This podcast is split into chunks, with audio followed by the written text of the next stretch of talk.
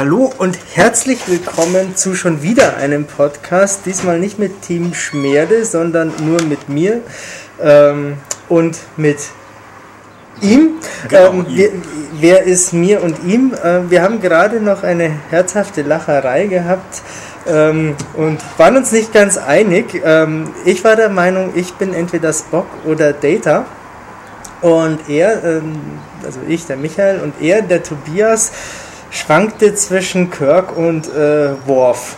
Genau, aber da Zweiter ja nicht vorkommt, wie du mir erläutert hast, Genau. bin ich dann wohl Ersteres. Ja, ja, wir haben- waren uns auf jeden Fall einig. Unser Chefredakteur, ähm, der lässt manchmal den Zorn des Olli Kahn raus. Genau. Ähm, bei Ulrich und Matthias waren wir uns nicht einig. Matthias wollte Data sein, ich sehe aber keinen Grund warum. er schreit gerade aus dem Hintergrund, er sei Nilix. Äh, Jetzt haben wir doch relativ viele Namen rausgeblasen, aber ich denke, die meisten werden wissen, woher die kommen. Die kommen aus dem äh, Star Trek oder aus dem Raumschiff Enterprise-Universum.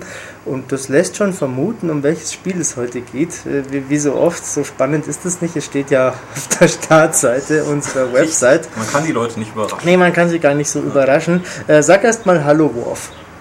Hallo Worf. bist ein Trottel. ähm, ja, also wir sprechen heute über Star Trek. Ein Spiel, das, wenn Ulrich es nicht verschläft, genau heute, wenn ihr den Podcast hören könnt, äh, auch in den Handel kommt, sprich am Freitag, den 26. April. Es erscheint für Xbox 360 und für PlayStation 3 und ich habe die letzten, ich glaube, zwei Tage, nein, vorgestern, heute ist Donnerstag, wo wir das aufnehmen, ich habe am Dienstag angefangen, das zu spielen. In der Arbeit mit dem Tobias zusammen im Koop Splitscreen-Modus. Ja, den gibt's. Und abends dann noch ähm, auch im Splitscreen, aber nicht mit Tobias. Und Mit dir äh, alleine. mit Das- mir alleine. Ich kann das mit Ja. zwei Controllern. Ähm, das wäre aber eigentlich beeindruckend. Das wäre ziemlich beeindruckend. Ähm, wahrscheinlich äh, gibt es Leute, die das, können. Ja, doch, doch. Eine meiner Ex-Freundinnen hat mal mir gezeigt, wie sie auf dem PC Tetris im Vierspieler-Modus spielt. Nicht schlecht. War auch eher beeindruckend. schlecht, ja. Die war eher klug. Ähm, die sind alle klug. Aber darum soll es nicht gehen, es soll um Star Trek gehen. Ich habe es dann gestern alleine noch relativ lang gespielt und heute bis vor ungefähr sechs Minuten habe ich es auch gespielt. Ich bin noch nicht ganz durch, aber schätzungsweise äh, kurz vor Ende. Die Naja, schätzungsweise, du kannst es ja sogar abschätzen. ja, ja, man kann es nachschauen in der Kapitelanzeige, aber ich habe es jetzt natürlich nicht nochmal nachgesehen, aber worauf ich hinaus will, der Spielumfang ist wohl wie bei den meisten äh, Schießspielen in der letzten Zeit irgendwo so zwischen 6 und 10 Stunden, sagen wir mal ungefähr 8, äh, je nachdem auf welchem Schwierigkeitsgrad, wie schnell man dann da durchrennt oder was man da so unterwegs noch macht. Ähm, worum geht es in diesem Spiel? Ähm, ich weiß nicht, ob du es weißt, Tobias, du bist ja kein Tracker oder kein Trekkie. Ja, richtig? aber als, als äh, Fast-Trekkie ähm, weiß ich ja, dass in den Serien oft Probleme also auf verschiedenste Art und Weise gelöst werden. Das kommt immer darauf an, Nicht- welche Serie Nicht man sieht. unbedingt mit äh, dem Phaser und äh, in Rambo-Manier, sondern oft anders. Das, wie gesagt, kommt darauf an, was man sieht. Also alles ab Captain Picard, sprich äh, das nächste Jahrhundert, oder TNG, wie der coole Amerika-affine Trekkie sagt. Ähm, da geht es primär um Diplomatie und um philosophische Schwierigkeiten.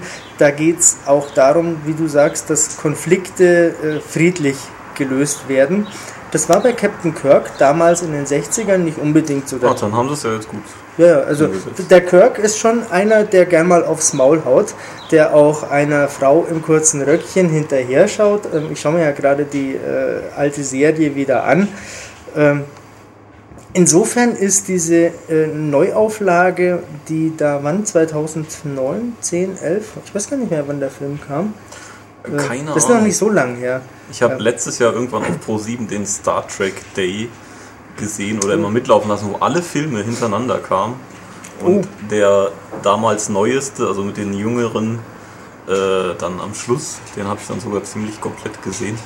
und mich darin bestätigt gefühlt, dass ich äh, mit diesem Universum nichts anfangen kann. Also da kann ich dir ja als äh, einer, der das Zeug recht gut kennt, sagen, der Film hat gar nicht so wahnsinnig viel mit dem zu tun, was Star Trek Und die ausmacht. anderen? Ähm, die anderen davor, ähm, die schon. Man muss sicherlich zugeben, die Filme sind actionbetonter, also gerade die jüngeren, als die Serie das ist. Das hat natürlich mit dem Budget zu tun und mit so einer äh, zielgruppenaffinen Marketingplanung. Du kriegst die Leute nicht ins Kino, wenn PK mit Q äh, zwei Stunden lang über das äh, Wesen der Menschheit diskutiert. Das funktioniert nicht. Ähm, da muss es schon mal scheppern. Ähm, und ganz alten Star Trek-Filme, also gerade der erste, den finde ich schon sehr zäh und sehr langweilig. Da passiert nicht so viel. Aber langer Rede, kurzer Sinn. Ähm, in der Zeit von Captain Kirk und Spock und wie sie alle heißen, da wird schon noch schneller mal aufs Maul gehauen und schneller mal geschossen. Und in dieser Neuauflage, da ist das ja ähnlich. Das ist ein Actionfilm, das kann man gar nicht anders äh, beschreiben. Oder würdest doch du so Ja, sehen? ja. Und jetzt kommt der zweite Teil äh, ins Kino, Star Trek Into Darkness, glaube ich, heißt der. Jo. Ja, jo, sagt der Oliver Kahn, der vorbeigeht. Ähm, und rechtzeitig zum Kinostart, der ist ja, der Film hatte, glaube ich, jetzt gestern oder vorgestern Premiere, zumindest in London, wenn ich mich nicht irre, kommt ein Spiel dazu. Das ist ein Zufall, ne? Was für ein Zufall. Ja. Das ist was ganz Neues in der Welt der Videospiele, dass da ein Spiel zum Film rechtzeitig zum Film kommt. Ähm, wer Gamer ist, weiß, welche Implikationen das oftmals so mit sich bringt. Aber ich habe ja vor zwei Jahren schon, als ich mit Matthias auf der E3 war, ähm, zufällig einen Termin bei Paramount bekommen und habe dann äh, eine sehr frühe Präsentation des Star Trek-Spiels äh, erlebt und war ziemlich angetan. Ähm, warum war ich angetan? Nun, erstens, der Entwickler ist Digital Extremes und die mag ich. Die haben nämlich nicht nur zuletzt äh, Darkness 2 gemacht, die haben auch bei Bioshock 2 mitgewurstelt, ich glaube, den Mehrspielermodus, wenn ich mich nicht täusche. Und die haben, was haben sie noch alles gemacht? Dark Sector haben sie vor ein paar Jahren gemacht, ähm, das in Deutschland indiziert ist. Und natürlich äh, schon vor ungefähr zehn Jahren haben sie äh, Unreal Tournament gemacht. Kein schlechtes. Paria oder Pariah, wie auch immer, sagt der Matthias noch aus dem Hintergrund. Das sagt mir auch noch irgendwas. Ein Ego-Shooter für die Xbox, wenn ich mich nicht irre. Ähm, aber nicht zuletzt wegen Unreal Tourna- Tournament bin ich äh, Digital Extremes sehr positiv gegenüber eingestellt. Und deswegen war ich auch damals äh, recht interessiert, was die mir da zeigen. Gezeigt haben sie einen äh, Third-Person-Shooter, den man mit Spock und Kirk kooperativ spielen kann. Der Spock ist eher der Be- Bedächtige, ähm, der vulkanische Waffen benutzt und der Kirk ist der Haut drauf Typ, immer mit einem Sprüchlein auf den Lippen. Und das sollte sich auch im Spiel äh, widerspiegeln, hieß es damals. Sie haben dann nur so eine Tech-Demo gezeigt, ähm, wo einfach das, das Konzept rübergebracht äh, werden sollte. Vom Spiel an sich war da noch nicht so viel zu sehen. Ähm, das war wie gesagt vor zwei Jahren. Letztes Jahr gab es dann eine große offizielle Enthüllung. Und da sah das Ganze, äh, finde ich, recht Mass Effect-mäßig aus, oder? Kannst du dich Ähm, erinnern, Tobias? Ja, und ja, mit Recht. Ja. Irgendwie. Was ja nicht unbedingt verkehrt ist. Nein. Mass Effect hat ja durchaus ein Publikum und man muss das ja irgendwie positionieren. So, das war letztes Jahr. Dieses Jahr, jetzt, diese Woche, heute, hier, können wir was über das Spiel sagen. Weil ich fast durch bin. Das habe ich vorhin schon eingeleitet. Das Spiel ist sehr schlecht. Leider. Aber es ist. Es hat immer noch das Mass Effect Gen, aber leider haben sie sich die schlechtesten Sachen von Mass Effect rausgesucht. Das sind, ich habe Mass Effect, muss ich zugeben, nie gespielt. Das sind halt einfach die Gefechte. Also stellt euch einfach Mass Effect vor mit nur den Gefechten, ohne diese ellenlangen Unterhaltungen mit verschiedenen Entscheidungen und die Gefechte in noch nicht wirklich gut. Ja. Ich überlege gerade, wo ich anfangen soll zu erzählen. Wir Äh, können einfach ein paar Ja, äh, Szenen, die wir erlebt ja. haben. Das ist eine super Idee. Ähm, womit fangen wir an? Ähm, oh, ich fange mit einer an, die ich gerade vorher noch erlebt habe, die das Spiel spielerisch nicht unbedingt schlecht macht, die aber zeigt, dass das irgendwie mit Star Trek nicht so viel zu tun hat. Ähm, die oberste Mission, wir haben es hier gerade noch diskutiert, der Enterprise ist, neue Zivilisationen zu entdecken und zu erforschen und mit ihnen in Kontakt zu treten. Ich bin mit Spock zusammen, ich habe es allein gespielt, in einer Höhle unterwegs und da sehe ich sonderbare Insektenwesen und sagen sie noch kurz so, oh, oh was geht denn da, was ist denn das? Äh, oh, neue Lebewesen. Zack, drauf geschossen, alle tot gemacht. Und ich dachte mir, was? Wie? Echt? Ja. Aber jetzt äh, pack du doch mal aus, Tobias, was du an äh, Spielszenen erlebt hast, was du dir von der Seele reden möchtest, damit du auch äh, heute Morgen noch ruhig schlafen kannst. Also super war natürlich dieser Raum, wo ähm, wir da ewig dran gegangen haben. Also du kamst schon hier rein und sagtest, ja geht's nicht weiter. Irgendwie, äh, Spiel, Stopp. Naja, da gibt es auf jeden Fall einen Raum, der zu ist und den man mit einer Energiezelle, äh, also mit der Energiezelle kann man die Tür öffnen. Die liegen, das wird, früh im Spiel eingeführt, die liegen überall rum und die muss man dann in einen Schacht neben der Tür stecken und dann wird die grün und da kann man rein. Das kennt man aus Dead Space. Ja, da gibt es das, ist- auch. Ja, auf jeden Fall. Ähm, Und aus einer Milliarde anderer äh, Spiele. meintest du dann, ja, das geht halt einfach nicht äh, im Koop-Modus. Und ich dachte so, ja, kann ja nicht sein. Ne? Depp. Klappt bestimmt. Wir haben es dann ausprobiert. Man nimmt die Energiezelle, stellt sich vor das Ding. Es passiert nichts. Äh, Man kann das Ding einfach nicht da reinstecken. Ich muss ergänzen, üblicherweise, so wie in allen anderen Spielen auch, gibt es natürlich kontextsensitive Genau. Einblendungen. Sprich, wenn man irgendwo davor steht, äh, Einblendung, die und die Taste drücken, dann geht was. Genau, das kommt dann nicht. Das kommt dann nicht, genau. Genau. Und im Singleplayer-Modus kann man es selber auch nicht machen, aber man kann äh, seinem KI-Gefährten befehlen, es zu tun und dann funktioniert Genau, muss man sich so vorstellen. Ich stehe da vor der Tür, ähm, habe auf der linken Schultertaste meinen Tricorder, das ist so ein, kennt man ja, so ein, so ein Anzeigegerät. Ähm, in dem Fall, Allzweckwaffe. ja, oder? die, eigentlich ist ja es alles. die Allzweckwaffe. In dem Fall ist es Ausgangsbasis auch für sehr viele Funktionen, unter anderem für einen alternativen Sichtmodus, äh, wie es den bei Batman äh, neulich schon gab und bei vielen anderen Spielen auch.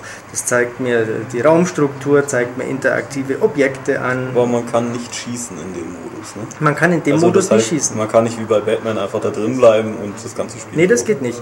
Ähm, und dann zeigt es also vor dieser Tür überhaupt nichts an. Also lege ich äh, mit der B-Taste, auf der Xbox habe ich gespielt, diese Energiezelle, die ausschaut wie eine große stabförmige Batterie ab, kommandiere dann ähm, Spock hier hingehen, hier aufheben, da reinstecken, dann geht das, dann macht er das. Dann kann man in den Raum reingehen, aber da gibt es außer ein paar Bonusobjekten nicht allzu viel.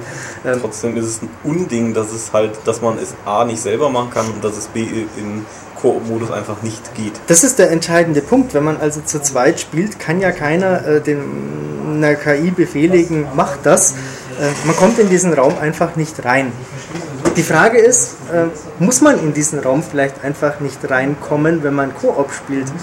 Also man braucht die Medizin, die es da drin gibt, sowieso nicht, weil es ein Selbstheilungssystem gibt, das ein bisschen später reagiert als in den meisten anderen Spielen, die ich in der letzten Zeit so gespielt habe. Aber man braucht sie nicht. Da ist dann noch eine Blendgranate drin und ein Automat zum Munition nachfüllen. Aber warum gibt es dann die Energiezellen? Warum gibt es überhaupt zwei Energiezellen, äh, wenn mir ja in dieser Sequenz noch gesagt wird, alle Energiezellen haben eine Bedeutung und ich kann aber nur eine reinstecken? Ähm, unbeantwortete Frage. Noch eine unbeantwortete Frage, die dich, glaube ich, immer noch beschäftigt. Da steht ein Shuttle. Wir sind eh, also Genau. dieser Raum, von dem wir sprechen, der befindet sich in so einer, was ist das, so, so, ein Frachtdock, Hangar. Hangar, irgendwie sowas.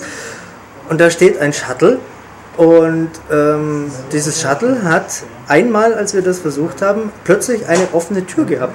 Mit, also mit, Mit man konnte reingucken, da war, das war jetzt nicht so ein Fehler. Man konnte wirklich reinsehen, da war was gestaltet. Ja, ja, aber man konnte natürlich da nicht reingehen und bei den vielen Neustarts, die wir gemacht haben, war das nur einmal so. Genau. Verstehe ich nicht. Sehr merkwürdig. Ja. Auch überhaupt die Videosequenz davor, der Kommandant dieser, was ist das, Raumstation oder so, Mhm.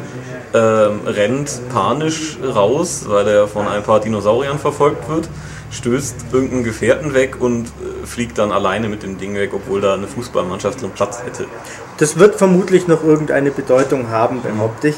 Ähm, viel interessanter ist, dass man ein, ähm, wie in vielen anderen Spielen auch, ein, was ist das, ein Handy, äh, ein Kommunikationsgerät halt, äh, scannen kann und dann gibt es da einen, einen kurzen ja, Text, den man äh, da hören kann und mit eingeblendeten Untertiteln kann man ihn auch lesen.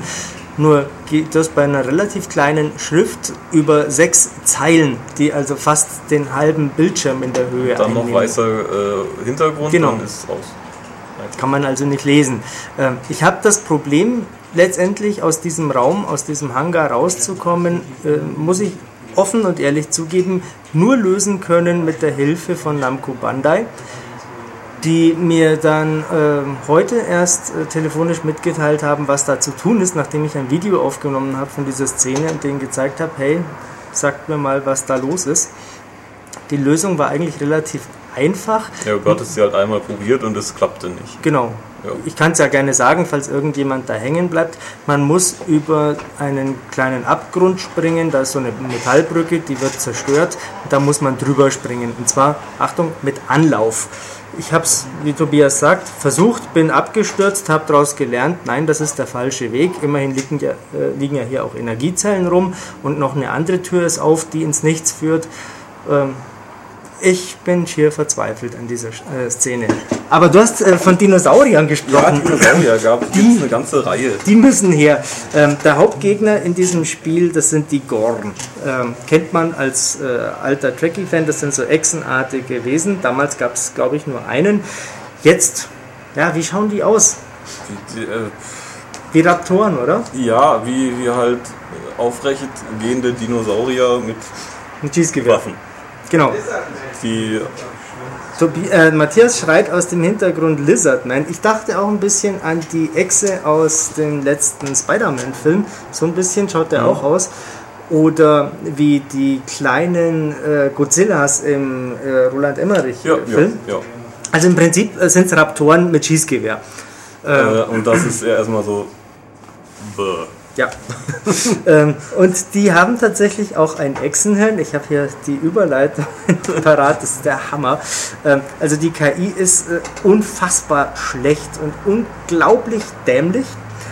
Äh, ich habe mehrere Szenen schon erlebt, in denen sie äh, also standardmäßig rennen sie eh erstmal weg, verstecken sich hinter einer Deckung Oder auch und daneben. genau äh, strecken aber ihren Kopf raus. Das Ja. sieht dann genauso aus wie in Dead Space mit diesen mit diesen Schreiern, die dann da auf einen zurennen, äh, für den der es kennt.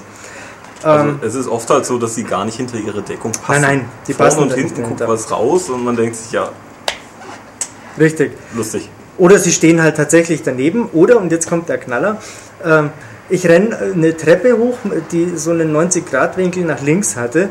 Dann kommt mir einer entgegen und rennt einfach an mir vorbei und weiter. Dann drehe ich mich um, weil ich mir denke, oh, den muss ich erschießen. Ähm, er hat sich das wahrscheinlich auch gedacht und rennt wieder an mir vorbei. ähm, und das war nicht der Einzige, der in der äh, Szene an mir vorbeigerannt ist. Äh, auch in vielen anderen Szenen rennen sie einfach irgendwie auf mich zu oder vorbei oder stehen einfach nur dumm rum und schauen irgendwo hin. Ähm, schlimmer als in, also in, in Gears of War äh, Judgment haben wir uns schon drüber aufgeregt. Das stimmt, aber die sind noch Meisterstücke dagegen. Ja, auch in äh, Army of Two im letzten äh, sind sie Ja. nicht besonders schlau, aber das hier unterbietet echt nochmal alles. Ja, das äh, auch die, ich finde auch die Covermechanik unterbietet Army of Two nochmal. Ähm, das ist richtig. Also ich finde ja Army of Two ist kein besonders gutes Nein. Spiel. Es spielt sich aber spürbar besser als Star Trek. Ja, also weil, äh, in, also es ist ja im Prinzip nur ein Deckungsshooter. Es ist ein deckungsbasierter äh, Shooter wie eine Million andere. Genau, man muss aber, um in Deckung zu gehen, ziemlich exakt und frontal davor stehen, Mhm. sonst geht's halt nicht. Und was uns auch wieder passiert ist bei einer Szene, wo man sich vor so äh, Sonnenenergie schützen muss äh, und halt hinter verschiedenen Deckungen dann Schutz suchen muss, Muss man nach vorne muss preschen. man nach vorne und man kann, das haben, hat zumindest bei uns nicht geklappt, nicht hinter derselben Deckung. Das erinnert mich an Army of Two. Das ist wie Army of Two. Da gab es das auch. Ja, ja, da gibt es viele kleine äh, Schmankerl. Aber wenigstens kann man durcheinander, äh, in, ineinander durchklippen. Ja, ja, also es gibt in vielen Situationen keine Kollisionsabfrage von Spock und Kirk, was, wie Tobias beschreibt, bedeutet, dass man einen äh, lustig aussehenden Hybriden aus beiden bauen kann. Und da äh, tüfteln wir immer noch über den äh, optimalen Namen. Ich tendiere ja zu äh, Spurk. Tobias mag lieber Cock. Genau, sucht's okay. euch aus. Ähm, geil Was auch, gut, auch ja. von wegen Clipping, ähm, manchmal auch wenn man sich in Deckung lehnen will, dann rollt man frontal durch. Ja, das ist mir auch schon passiert. Ja, ja, ich habe auch heute eine Cutscene gehabt, da rennen beide, also Spock und Kirk, quasi auf mich als Zuschauer zu und die Tür öffnet sich zu spät. Die waren schon durch, bevor die aufgegangen ist. Ähm, und solche Sachen gibt es haufenweise. Ähm, es gibt auch äh, äh, unglaubliche surreale Clipping-Fehler bedingt durch diese fehlende Kollisionsabfrage, wenn dann der eine im anderen steht und man die Kameraposition ein bisschen äh, justiert, dann sieht man quasi vom Inneren des Kopfes die Augen, die Zunge, die Zahnreihe mhm. und die Frisur quasi von unten. Genau, ist auch sehr interessant. Das ist total interessant. Videospiele-Anatomie. Ja, ja, aber ähm, es ist natürlich schrecklich, wenn das in einem Spiel für 50, 60 Euro am Schluss immer noch so drin ist. Und das ist nicht so, dass das gelegentlich mal passieren würde. Das, das kann man ziemlich zuverlässig reproduzieren, wann immer man das möchte. Und das, auch in vielen Situationen. Aber gut, das, das sind technische äh, Feinheiten. Ich bin ja der Meinung, man kann über solche Sachen durchaus hinwegsehen, wenn der Rest passt. Wenn der Rest gut ist, wenn die, wenn die Schießereien richtig gut unterhalten und fordern, ja. Ja, nur der Rest ist nicht gut. Die Schießereien äh, unterhalten und fordern nicht, also fordern vielleicht eher, als dass sie unterhalten. Ähm, denn unterm Strich, wenn man das ganze drumrum Zeug weglässt, dann muss einfach diese Deckungsmechanik passen und dann muss das Schießen passen und das Waffenfeedback, finde ich. Es muss auch einfach Spaß machen. Genau, es muss einfach Spaß machen. Und man mag von Gears of War halten, was man will. Ich bin jetzt nicht der größte Gears-Fan, aber ich muss der Serie zugestehen, die machen das sehr gut. Der Lancer könnte ja. mehr Bums haben, ist richtig. Ähm, auch könnte man da ein bisschen feinere äh, Trefferzonen haben bei Gears of War, aber im Grunde funktioniert das alles einwandfrei und in Star Trek überhaupt nicht. Wie Tobias sagt, man, man rollt da durch oder wenn man in der Deckung ist und wird getroffen, dann haut es einen aus der Deckung raus. Oder äh, ich möchte äh, die Deckung wechseln, auch ähnlich wie in Gears of War. Ich bin am Rand der Deckung, drücke nach links, dann wird mir ein, ein Symbol eingeblendet, so von wegen hier auf zur mhm. nächsten Deckung. Muss aber dann die B-Taste zum Deckung wechseln gedrückt halten, ähnlich wie im letzten Hitman. Ich bin mir nicht sicher, warum. Ähm, vermutlich ist die Idee, dass man sich nicht versehentlich verdrückt in der Hektik und Kann dann da sein, äh, raushüpft. Ja. ja, also ich, die Gegner waren auch, also was von dem Teil, den ich gespielt habe, nicht so agil, dass es jetzt, dass sie dann einen sofort erwischt haben, wenn man noch ein bisschen gewartet hat oder warten musste. Das ist richtig. Also da, wo ja. ich jetzt bin, da flankieren sie einen schon. Also was heißt flankieren? Das würde ja sowas wie Taktik bedeuten. Mhm. Die sie kommen halt, halt, daher und kommen auch mal über einen alternativen Weg äh, angerannt. Manchmal rennen sie auch so schnell, dass man sie gar nicht treffen kann und dass sie dann entweder wieder an einem vorbeirennen oder auf einen draufhüpfen. Und ganz grundsätzlich muss ich sagen, die Steuerung, die fühlt sich nicht gut an. Nee. Das ist so, so, so ein hakeliger Käse. Also äh, die ist nicht präzise, was ich, also die, die, das ganze Spiel ist nicht präzise. Mhm. Die Animationen sind hampelig. Also es sieht wirklich, wenn, allein wenn die Leute rennen oder wenn man dann mal irgendwo klettern will oder so, das, das klappt dann in einem von zwei Fällen vielleicht. Mhm. Es ist alles so, da fehlt das Feintuning das trifft es eigentlich ziemlich gut. Dieses Spiel ist auch meiner Meinung nach überhaupt nicht fertig. Ja. Also auch so Geschichten wie, ähm, ich habe eine bestimmte Waffe in der Hand, nicht den Phaser, mhm. und gehe in einen neuen Raum und habe wieder, oder es kommt eine kurze Sequenz, ja, ja. ich habe den Phaser in der Hand. Hm. Wenn ein Gefecht startet sofort, erstmal blöd, weil ich muss wechseln, es dauert und ja. Ja, ja. Ähm, ich habe darauf geachtet und ich habe noch kein eindeutiges System erkannt, wonach dann dieser Phaser ausgerüstet wird. Denn manchmal passiert das auch ja, in irgendwie in anderen Situationen. Das muss gar nicht immer unbedingt ein, ein kleiner äh, eine kleine Cutscene oder sowas sein. Es ist auf jeden Fall seltsam und auch, finde ich, ärgerlich. Wie du mhm. sagst, da geht es dann gleich wild los und dann kannst du nicht sofort schießen. Oder wenn du äh, mit der Spielfigur quasi dich umdrehen willst, dann haben die einen Irrsinnswendekreis.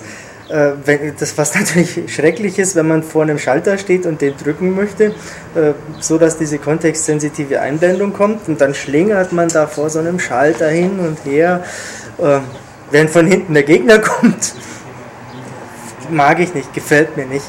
Ähm, ich muss noch mal kurz einen Sprung zurück machen zu diesem Raum, den du anfangs beschrieben mhm. hast. Da habe ich ja noch mehr Sachen bemerkt. So, liebe Zuhörer, wir stehen jetzt wieder vor dieser Tür in diesem Hangar.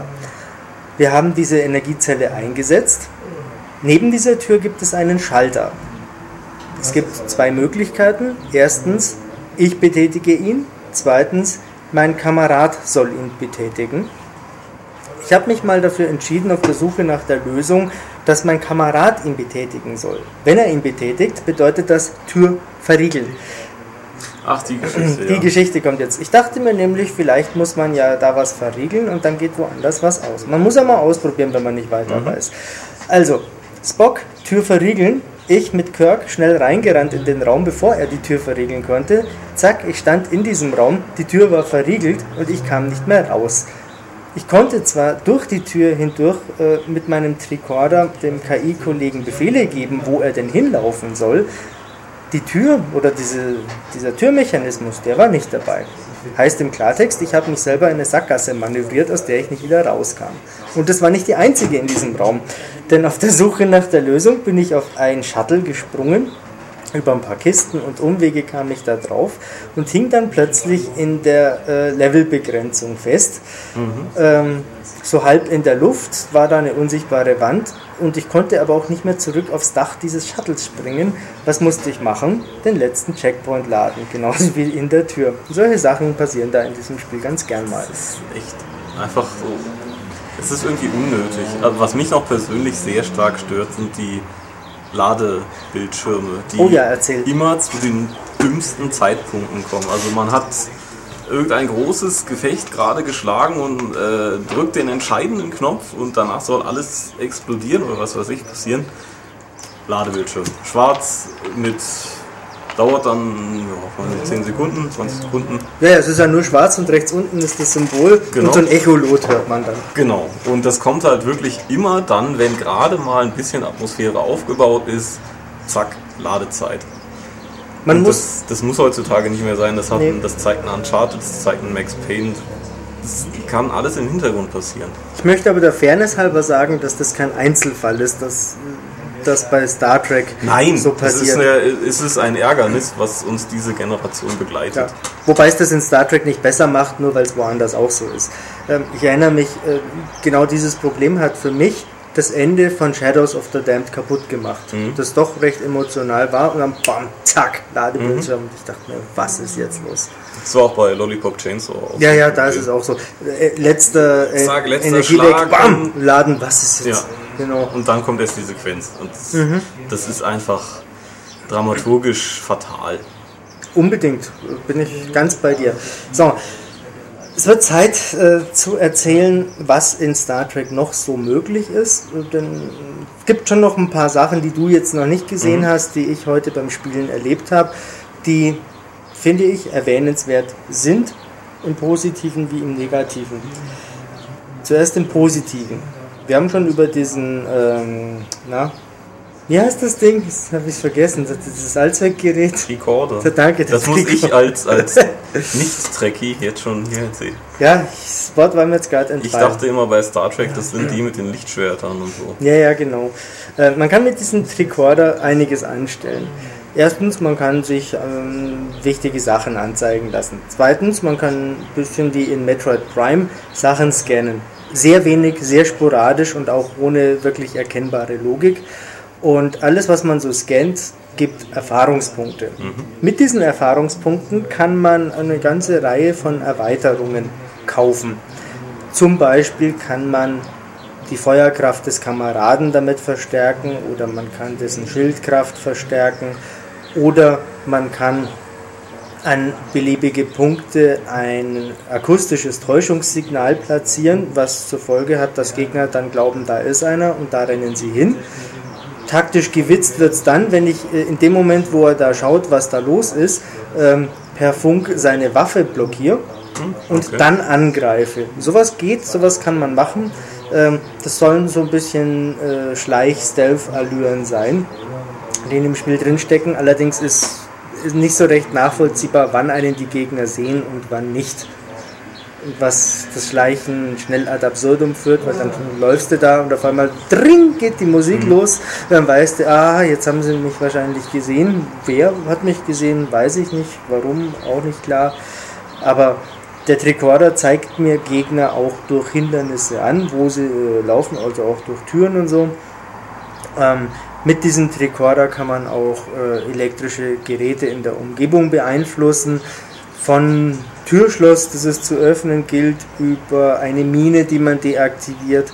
Oder es gibt so kleine fliegende Drohnen, äh, gegnerische, die mich beschießen. Wenn ich die erst mit meinem Phaser auf Betäubung von, aus der Luft hole und dann schnell äh, hacke, dann gehören sie zu mir. Das erinnert mich ein bisschen an Bioshock. Mhm. Da gab es sowas ganz ähnliches.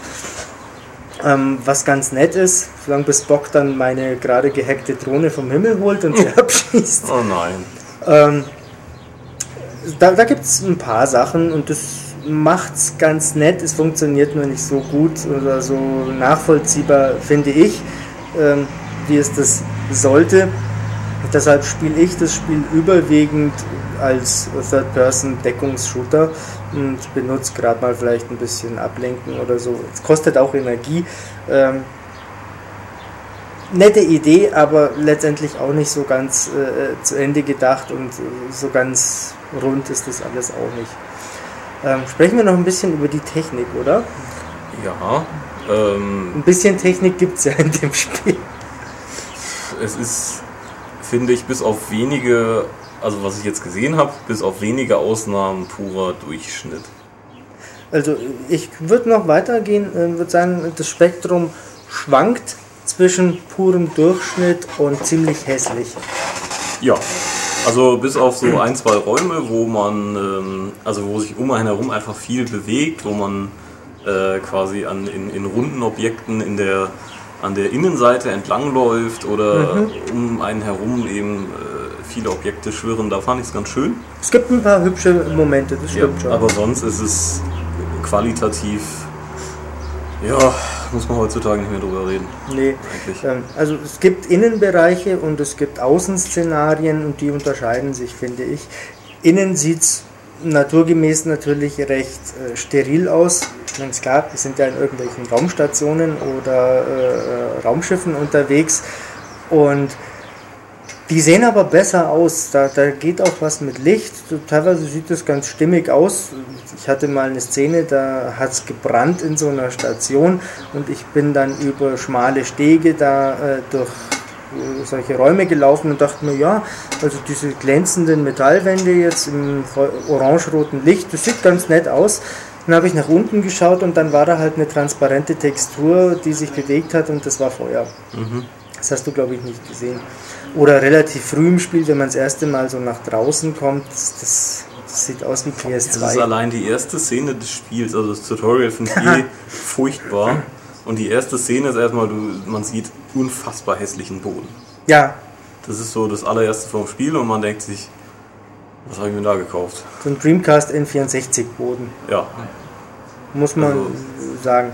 Ähm, ich finde auch die ähm, Charaktermodelle insgesamt nicht so berauschend. Man muss positiv sicherlich erwähnen, dass sie da die äh, Schauspieler aus dem mhm. Film ähm, nachmodelliert haben und auch die Sprecher dazu genommen haben. Übrigens auch nur die englischen. Eingedeutscht haben sie es nicht. Es war wahrscheinlich nicht rentabel, das noch einzudeutschen oder wahrscheinlich war es einfach nicht rechtzeitig fertig. Aber deutsche Untertitel. Es gibt deutsche Untertitel, die ähm, teilweise fehlerhaft, teilweise einfach nur schlecht übersetzt sind. sowas wie Sir, you have to check your weapon, ähm, als man zum Commodore möchte und sie abgeben muss. Sowas, äh, also to check your weapon heißt nicht nur, so wie es der Untertitel sagt, sie sollten ihre Waffe überprüfen, sondern sie müssen sie abgeben. Mhm. Äh, also einfach falsch übersetzt. Oder äh, Pille, der Schiffsdoktor McCoy, äh, heißt im Englischen Bones. Ähm, immer schon. Aber im Untertitel heißt er manchmal Pille und manchmal Bones. Mhm. Also das, das, ist schlampig gemacht. Äh, wer kein Englisch kann oder nur relativ schlecht Englisch kann und dem ganzen Explosions- und Schussgedöns da nicht drauf achten möchte, der kriegt dann halt irgendwelchen Quatsch serviert in kleinen äh, weißen Untertiteln. Ähm, wenn man eben, wie du vorhin schon gesagt hast, in hellen Innenräumen unterwegs ist und das dann noch mehrzeilig, das kann man oft einfach nicht vernünftig lesen. Nee, nee, nee. Und also, ich weiß nicht, von wegen auch technisch nochmal, es, es fehlt einfach so dieses Ganze auch, äh, dieses Spektakuläre. Also wenn irgendwo hm. gerade eine Raumschlacht im Gange ist oder hinter mir explodiert eine Raumstation und ich spiele halt gerade was und es ist keine gerenderte Szene oder sowas, dann ähm, ja, das sieht halt aus wie vor vier Jahren oder fünf Jahren. Also da gibt es ein bisschen Feuer und zwei, drei Teile fliegen rum und sonst eigentlich nichts. Ja, das habe ich mir auch gerade überlegt. Wäre Star Trek in der Frühzeit der Xbox und der PlayStation 3 erschienen, hätte man sehr viel mehr davon noch ähm, einfach akzeptiert, weil es dann aussieht wie ein PS2-Spiel mit äh, höherer Auflösung. Mhm. Aber heute, wenn ich ein, ja, ein Uncharted spielen kann, oder was, auch ein Gears of War, das ja, hat man sicher, ja vorher schon. Äh, das ist so meilenweit voraus äh, aus technischer Sicht. Ähm, hier bei Star Trek, da hakt es an allen Ecken und Enden bei den Animationen, bei den Übergängen von einer Szene zur nächsten. Mhm. Ähm, dann stockt es wieder irgendwo. Ähm, Die Frage ist natürlich, für Trekkies. Jetzt ist es irgendwie lohnenswert, kann man sich in der, in, in, in der Enterprise bewegen, kann man viel mit den anderen Crewleuten kommunizieren oder also erfährt man einfach noch viel oder ist es einfach nur, das ist die Brücke und die haben alle ihre drei Sätze und sonst kannst du da deine Einsätze machen. Fragst du das mich jetzt gerade? Äh, okay, also man ist tatsächlich äh, ziemlich früh im Spiel mal auf der Brücke der Enterprise und da sitzen dann ähm, die Telefonistin Uhura und der Chekhov, äh, Chekhov sitzt da und der Mr. Zulu sitzt da und der Scotty kommt auch noch vorbei und der Pille. Und die, sagen ein bisschen was, die tauchen auch zwischendrin dann in der Story immer wieder mal auf. Man steht halt auf dieser Brücke und kann dann da auch mal frei rumlaufen. Man kann aber sie auch setzen. Stimmt, man kann sich auf ja. den Captain-Stuhl setzen. Und dann sagt ja, er, oh, es ist immer wieder ein tolles Gefühl. Ja, ja. Ähm, aber sehr viel mehr geht da nicht. Ist es jetzt für einen Trekkie-Fan das Erlebnis, also aus meiner Sicht nein, ähm, muss man aber differenzieren. Ich finde den letzten Film auch nicht besonders gut. Das ist halt ein typisches Hollywood-Krach-Bumm-Spektakel, das versucht, äh, Star Trek für die Jugend von heute irgendwie zugänglich zu machen. Mhm. Und natürlich sind, ist der Kirk so ein Haut drauf-Typ, das trifft es an sich schon ganz gut, auch wenn mich diese pseudolustigen Sprüchlein immer furchtbar nerven und ich, ich sie persönlich einfach nicht lustig finde. Also ich finde es im Spiel auch meistens, irgendwie ist es der falsche Zeitpunkt. Irgendwie, man ist mitten im Gefecht und dann kommt ein trockener Spruch von Spock und dann ja. kommt ein trockener Spruch von Kirk und man denkt so, hallo, ihr seid gerade in Deckung und werdet von Dinosauriern beschossen. Ja, ja, das denke ich mir ganz oft und vielleicht kann man so sagen, das macht das Spiel Star Trek sehr beliebig diese Sprüchlein. Äh, denn das Kirk, der haut drauf und Spock, der, der, Rationale ist, der irgendwann auch mal sogar faszinierend sagen darf.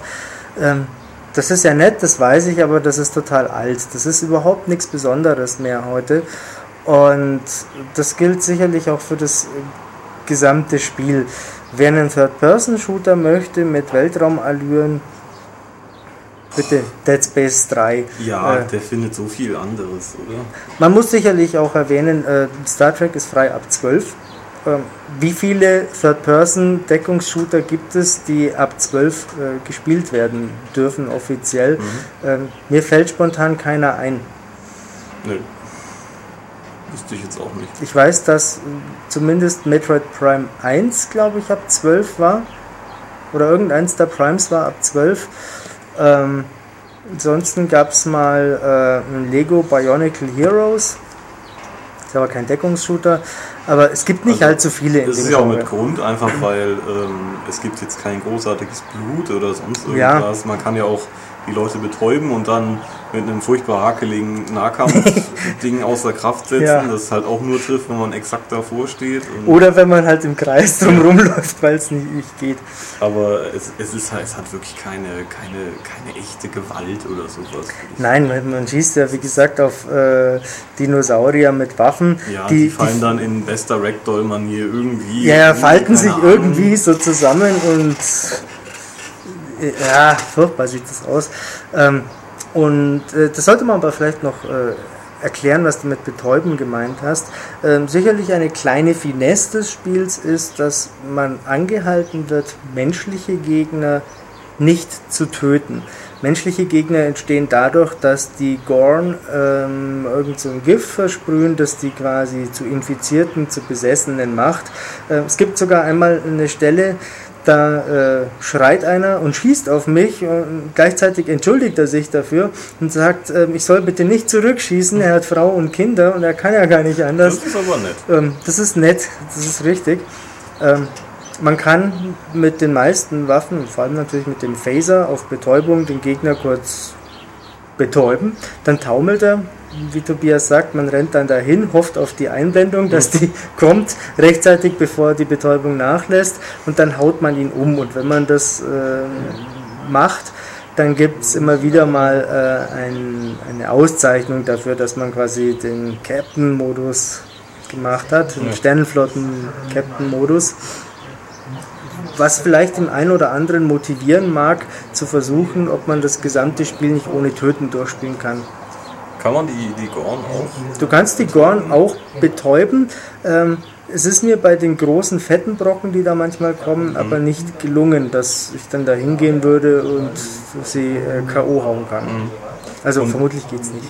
Die große Frage ist jetzt noch, unterscheidet das Spiel sich irgendwie, wenn man jetzt mit Kirk oder mit Spock spielt? Ich habe beides bisher äh, gemacht. Ich kann das nicht so ohne weiteres bestätigen. Es gibt zwar äh, einen äh, Sternenflotten-Captain Phaser und es gibt einen Spock Vulkanier Phaser, äh, aber ich habe da jetzt keinen großen Unterschied gespürt. Äh, ich habe auf normal gespielt und dann auf der PlayStation 3 noch auf leicht, in der Hoffnung, dass ich da an dieser komischen Tür vorbeikomme. Ähm, aber ich habe das jetzt so nicht äh, nennenswert gespürt. Mhm. Ähm, was aber ganz nett ist, also ansatzweise ganz nett, ist so eine kooperative Komponente, die darüber hinausgeht, dass man an äh, höheren Kanten Räuberleiter mhm. spielt mhm. oder ähm, sagt, hey, mach du mal das, ich mach jenes. Es gibt so Minispielchen, ähnlich auch wie bei Dead Space 3, wenn man halt eine Tür hacken muss, dann muss der eine was anderes machen als der andere. Ähm, es gibt eh einige seltsame Hacking-Minispielchen, ja, ja. die ich irgendwo zwischen banal belanglos und irgendwie blöd designt äh, verorten würde. Also unterm Strich enttäuscht mich dieses Spiel sehr, weil es nichts, wie schon gesagt, nichts Besonderes hat und weil es technisch und in der Umsetzung einfach unfertig ist mhm. und nicht zu Ende gedacht und dadurch einfach keinen Spaß macht. Ja, man merkt, dass es zum Filmstart fertig ja. werden musste. Dann, wenn es mal irgendwie einigermaßen funktioniert bei den Schießereien, jetzt gerade später, da wird es ein bisschen fordernder, denke ich mir auch, ja, wie viele von diesen Dinosauriern habe ich jetzt schon kaputt geschossen? Mhm. Ja, jetzt falten sie sich wieder so komisch ohne Schwerkraft zusammen. Ah, jetzt, oh, okay, jetzt kann ich ein bisschen taktieren, weil es dann da irgendwie ein Loch im Boden gibt. Dann versuche ich die zu flankieren. Aber die KI spielt da halt einfach nicht so recht mit. Ähm, unterm es, Strich, nee. Es ist einfach nicht nötig, das Ding zu kaufen. Nee, es ja. ist auch nicht nötig, das Ding für 20 Euro zu kaufen, finde ich also ich würde es nicht tun, wenn man ein Star Trek-Fan ist und äh, mit dieser Neuausrichtung äh, ja, sehr viel anfangen kann, dann ist es sicherlich erfreulich, dass die Geschichte weder mit Film 1 noch mit Film 2 zu tun hat, sondern dass es eine eigene ist, die, so wie, man es mir damals gesagt hat, von der, wie heißt die, Marianne Kravczyk, glaube ich, ähm, geschrieben wird, die auch die Geschichte von ähm, God of War 3 geschrieben hat und letztens auch nochmal irgendeine, ich habe es vergessen, was es war. Ähm, sie ist nicht wirklich was Besonderes, aber es gibt sie halt es nirgendwo im, sonst. Ja, und es gibt immerhin mal eine. Ja, es gibt mal eine, es geht um ein bisschen was.